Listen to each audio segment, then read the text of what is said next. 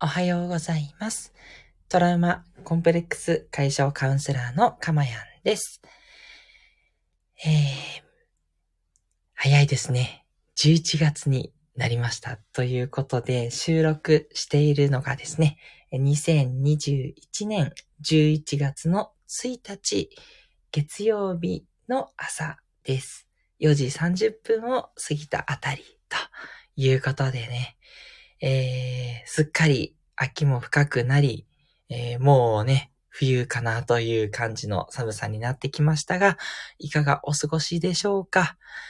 いや、もうすっかりですね、暖かいものが手放せなくなって、ね、美味しい季節になりましたよね。うん。なので、なんかこう、寒いのもね、うんちょっと、あの、辛いなって思う時もあるかもしれないんですけど、ね、こういう時こそ温かい飲み物をね、じっくり楽しむっていうのもですね、すごいほっこり幸せにはもってこいということなので、ぜひぜひ、えーそういったのもね、楽しんでいただければと思います。はい。では、今日のテーマなんですけれども、えー意外に難しい集中、できると楽しい集中ということで、集中をテーマに、えーしていきたいと思います。はい。あなたは最近は集中できておられますでしょうかと言ったことをですね、まずはお聞きしたいんですが、いかがでしょうか？いやー、結構集中できてるよっていう人もいれば、なかなか集中ができないんですっていうね、人もいるかもしれません。これあくまでもこう私の感じていることなんですけど、なんか昔はね、結構集中していろんなことができたような気がするんですが、まあ、だんだんね、こう年齢を重ねるにつれて、こういろいろ気になることが増えてきちゃって、なかなか集中できてないなって、ちょっと思うようにね、最近なってきたんですよね。で、あのーいろいろなね、ことをこう、調べたりとか、えー学んでいくうちに、まあ、最近やっぱりちょっと思うのは、集中するっていうことの大事さ。これをね、すごく身に染みて感じるようになりました。はい。というのもですね、やっぱり集中こそが必要かなって、集中してみるとすごく思うんですよね。もちろんですね、やっぱりやってることがはかどるっていうのはすごく大きなメリットなんですけれども、それもあるんですが、大きくね、感じていることというのが、集中してる時間が楽しいっていうことなんですよね。これね、言われてみて思い出してみるときっとそうだと思うんですけど、楽しい時って割と集中してることが多いんですよ。例えば、お友達とのおしゃべりにすごい夢中になってて、その時間があっという間に過ぎるとか、またディズニーランドですけど、ディズニーランドで遊んでる時間ってすぐに過ぎてしまう。集中してる。とか、あとはお勉強してる時も、こう集中できてる時って、あ、やったなーすごいやったなーって感じなんですけど、集中してないと、あーなんか全然はかどんないで今日過ぎちゃったなしくしく、みたいな。そういうことになったりするんですよね。なので、集中するっていうのが、どうも、こう人間が生きていく上では必要なこと。だから、その集中できてる状況っていうのが楽しいって思えるように、どうもなんかこう設計されてるのかなというように感じたりするわけなんですね。はい。なので、集中するっていう、そういう能力というか、えーそういう習慣というか、そういう環境づくりというか、まあ、いろいろね、工夫することってあると思うんですけど、ぜひですね、えー普段のまず生活で集中できてるのかどうかっていうことを、えーふとね、考えてもらうというのはすごくいいと思うんですね。私の例とかで言いますと、最近あって思ったのが、集中してないなって思うことっていうのがいろいろあったりするんですね。例えばですね、やっぱり子供の面倒を見てる時とかですかね。外にいる時っていうのは、やっぱちょっと危険とかがあるかもしれないんで、まあ、子供がね、えっと、危険にならないように、まだ小さいので、ちょっと見たりはするんですけど、まあ、家で子供と遊んでる時に、じゃあ集中して子供の面倒見てるかっていうと、あれ、意外とちゃんと見てない時もあるかなってちょっと反省することもあったりするんですね。うん。でも、そこでですね、集中できてないと、どちらかっていうと、いろんなことをね、やっぱ気にしちゃってるんですよね。あ、あの家事どうしようかな、とか、あ、あの仕事うまくいくかな、とか、そういう他のことが気になってると、やっぱりね、意外と集中してなくって、で、こう子供と一緒に遊ぶ時間も楽しめてないっていうね、ことに気づくんですよね。なので、じゃあ最初にこう楽しくね、えー、あ、失礼しました。集中して過ごしつつ、それが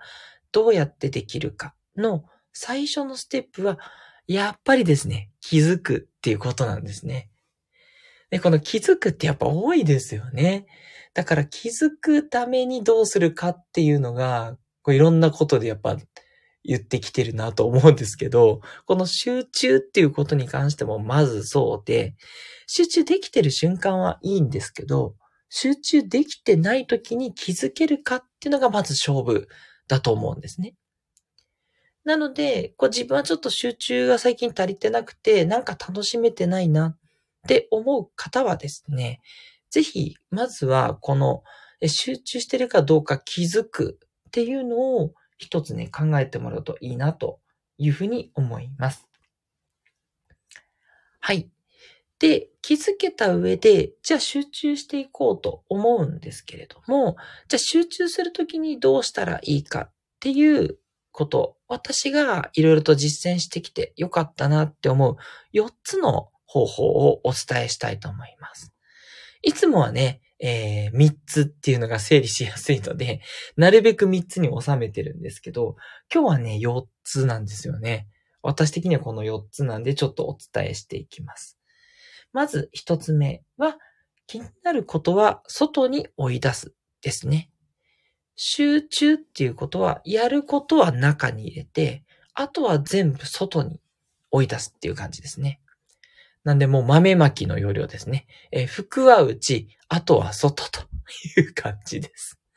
ね。今やってることだけ集中して、で、どうしてもね、集中しててもいろんなことって浮かぶので、例えば、えっ、ー、と、家事をしながら仕事でこういいヒントが思いついたってなったら、そのいいヒントはもうメモをしておくと。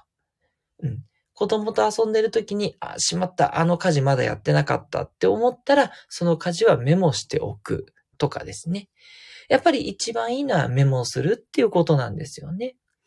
で、今はね、ほんといい時代で、常にスマートフォンを持ってる人が多いと思いますので、スマホにもうメモしちゃうっていうのは一番いいですね。声でもいいですし、手でもババババってね、入れればいいです。あの、綺麗に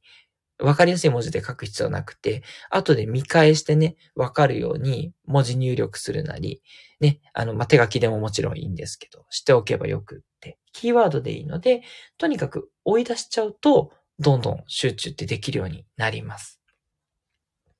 二つ目は、計画を立てるっていうことですね。あれもやんなきゃ、これもやんなきゃっていう状況だと、やっぱりね、集中できないんですよね。なので、この時間はこれをやる。で、次の時間は次のこれをやる。っていう形で、やっぱ計画をね、立てておくと、えー、集中しやすくなりますね。常に、えー、こういうことをやるっていう意識でもいいんですけど、もうこれをやる時間っていうふうに決めておかないと、あ、なんでこれやってるんだろうみたいな感じで集中できないんですよね。うん。で、それをやってても、あ、次のことが終わるかなとか、あの、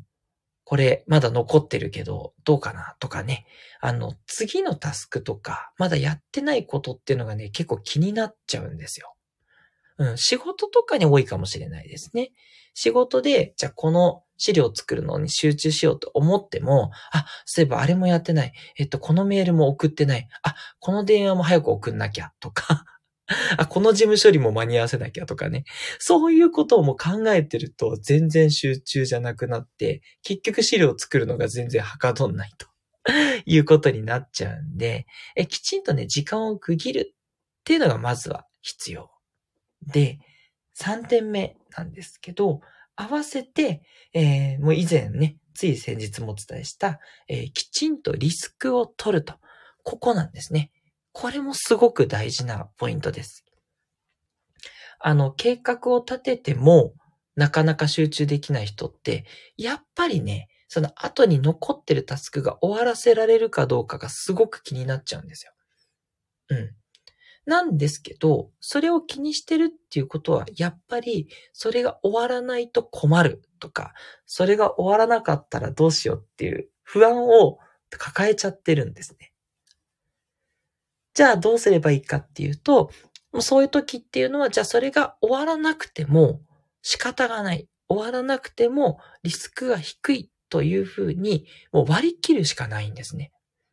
うん。これね、あの、私的には意外と大事なポイントだと思ってて、私がね、なかなか集中するまでにうまくいかなかった点ってこれなんですよね。リスクなんですよね。何かをやってる時に、他のことをやってないとそわそわする。うん、それやらないとなって不安になっちゃうっていうのは、やっぱリスクがね、取れてないんですね。他のことが、まあ、もしね、できなくなっちゃっても大丈夫。次の日にやればいいとか、それできなくても誰かにお願いすればいいとか、もうそういうね、割り切りですよね。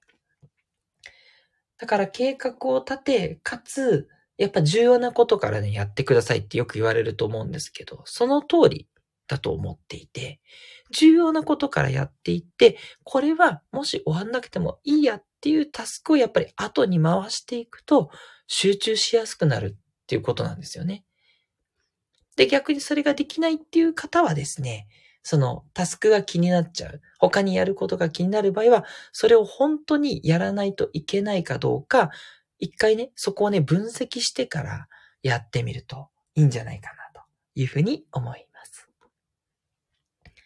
で、最後、4点目は、そうは言っても集中ってずっとは続かないので、定期的に休んでみてください。この緩急がすごく大事です。集中してずっとね、できる人ってなかなかいなくて、やっぱ集中して、えっ、ー、と、集中力が途切れて休むというよりは、ある程度ね、時間をね、区切って休んだ方がうまくいきやすいと思います。先に休みをちょこっと入れちゃう感じです。ちょこっと休みを入れて、で、また始めていくと、また集中できて。なんですけど、一回ちょっとこう、タイマーとかでいいので、一回区切ってあげて、で、またちょっとね、休んでってやってった方が、トータル的には長い時間集中できてるっていうことがね、多いですね。はい。これもね、ちょっと、あの、割とね、ここちょっと数ヶ月で私気づいたことで、やっぱり集中をずっとってね、やっちゃうと、その後でね、ずっとね、ちょっと集中できない時間が出ちゃうなっていうのが、ちょっと私的に反省というか、そういうのがありまして、どちらかっていうと定期的に少しずつ休んでいった方が集中をこう維持するのに逆にいいので、だから、なんでしょうね。小学校の時間割とかってやっぱりよくできてるのかなと思ったりします。で、50分授業して10分とか5分休んで、で、また50分、あ、もしくは45分ですかね。集中してっていう、あのね、繰り返しっていいなと思うんですよね。あもちろんその50分じゃなきゃいけないわけではなくって、それはね、ご自身の集中パターンがあると思うんで、それを探してっていただければいいと思うんですけど、そう。あの、最初はそれ50分とか、で、その半分のね、25分とかでも、要は30分に1回みたいな、そういうのでもいいと思うんですよね。逆にね、あの、大学のあの90分ってのはどうですかね。ちょっと私的には長くて 全然そこまで集中っていうのがあれなんで、あの、大学の90分でちょっと長いかなってね、個人的に思うんですけど、どうですかね。はい。まあ、そのあたりもね、ちょっとどれぐらいね、集中するのがいいみたいなね、参考があればね、教えていただけたら嬉しいと思うんですけど、個人的にはね、その50分と10分休憩で1時間か、25分やって5分休憩の30分サイクルか。そんな感じがね、ちょうどやりやすいかなというふうに思ったりします。で、その休みの5分とかはもう本当ぼーっとしましょうね。うん。そこでね、なんかまた、あの、ちょっとスマホとかに集中したりとか、なんだろうな。あの、遊びたくなるんですけど、あんまりね、そこで今度集中しすぎると、次の集中に、えー、影響しちゃう。集中しにくくなっちゃうっていうのがあるので、まあ、なるべくその時はもう、あの、頑張らない。うん、っていうようにですね、えー、うまく、えー、そこは進めてもらえるといいかなというふうに思います。えもちろん今日ね、お伝えしたのは、あの、ご自身の、こうなんだろうな、えで、できること、まあ、メンタル的なこととか、何か用意することとか、そういうことをお伝えしたので、あと他にもね、環境がね、えー、集中できる環境がとか、そういうこともいろいろあると思うんですけど、はい。それはね、ちょっとまたの機会ということで、今日は集中するために、こう、自分自身のね、準備としてできることということをお伝えしてみました。はい。いかがでしたでしょうか？1ミリでもですね、えー、あなたのね、参考になるようなことがお話できていたら嬉しいなというふうに思います。トラウマコンプレックス解消カウンセラーのかまやんでした。ではまたお会いしましょう。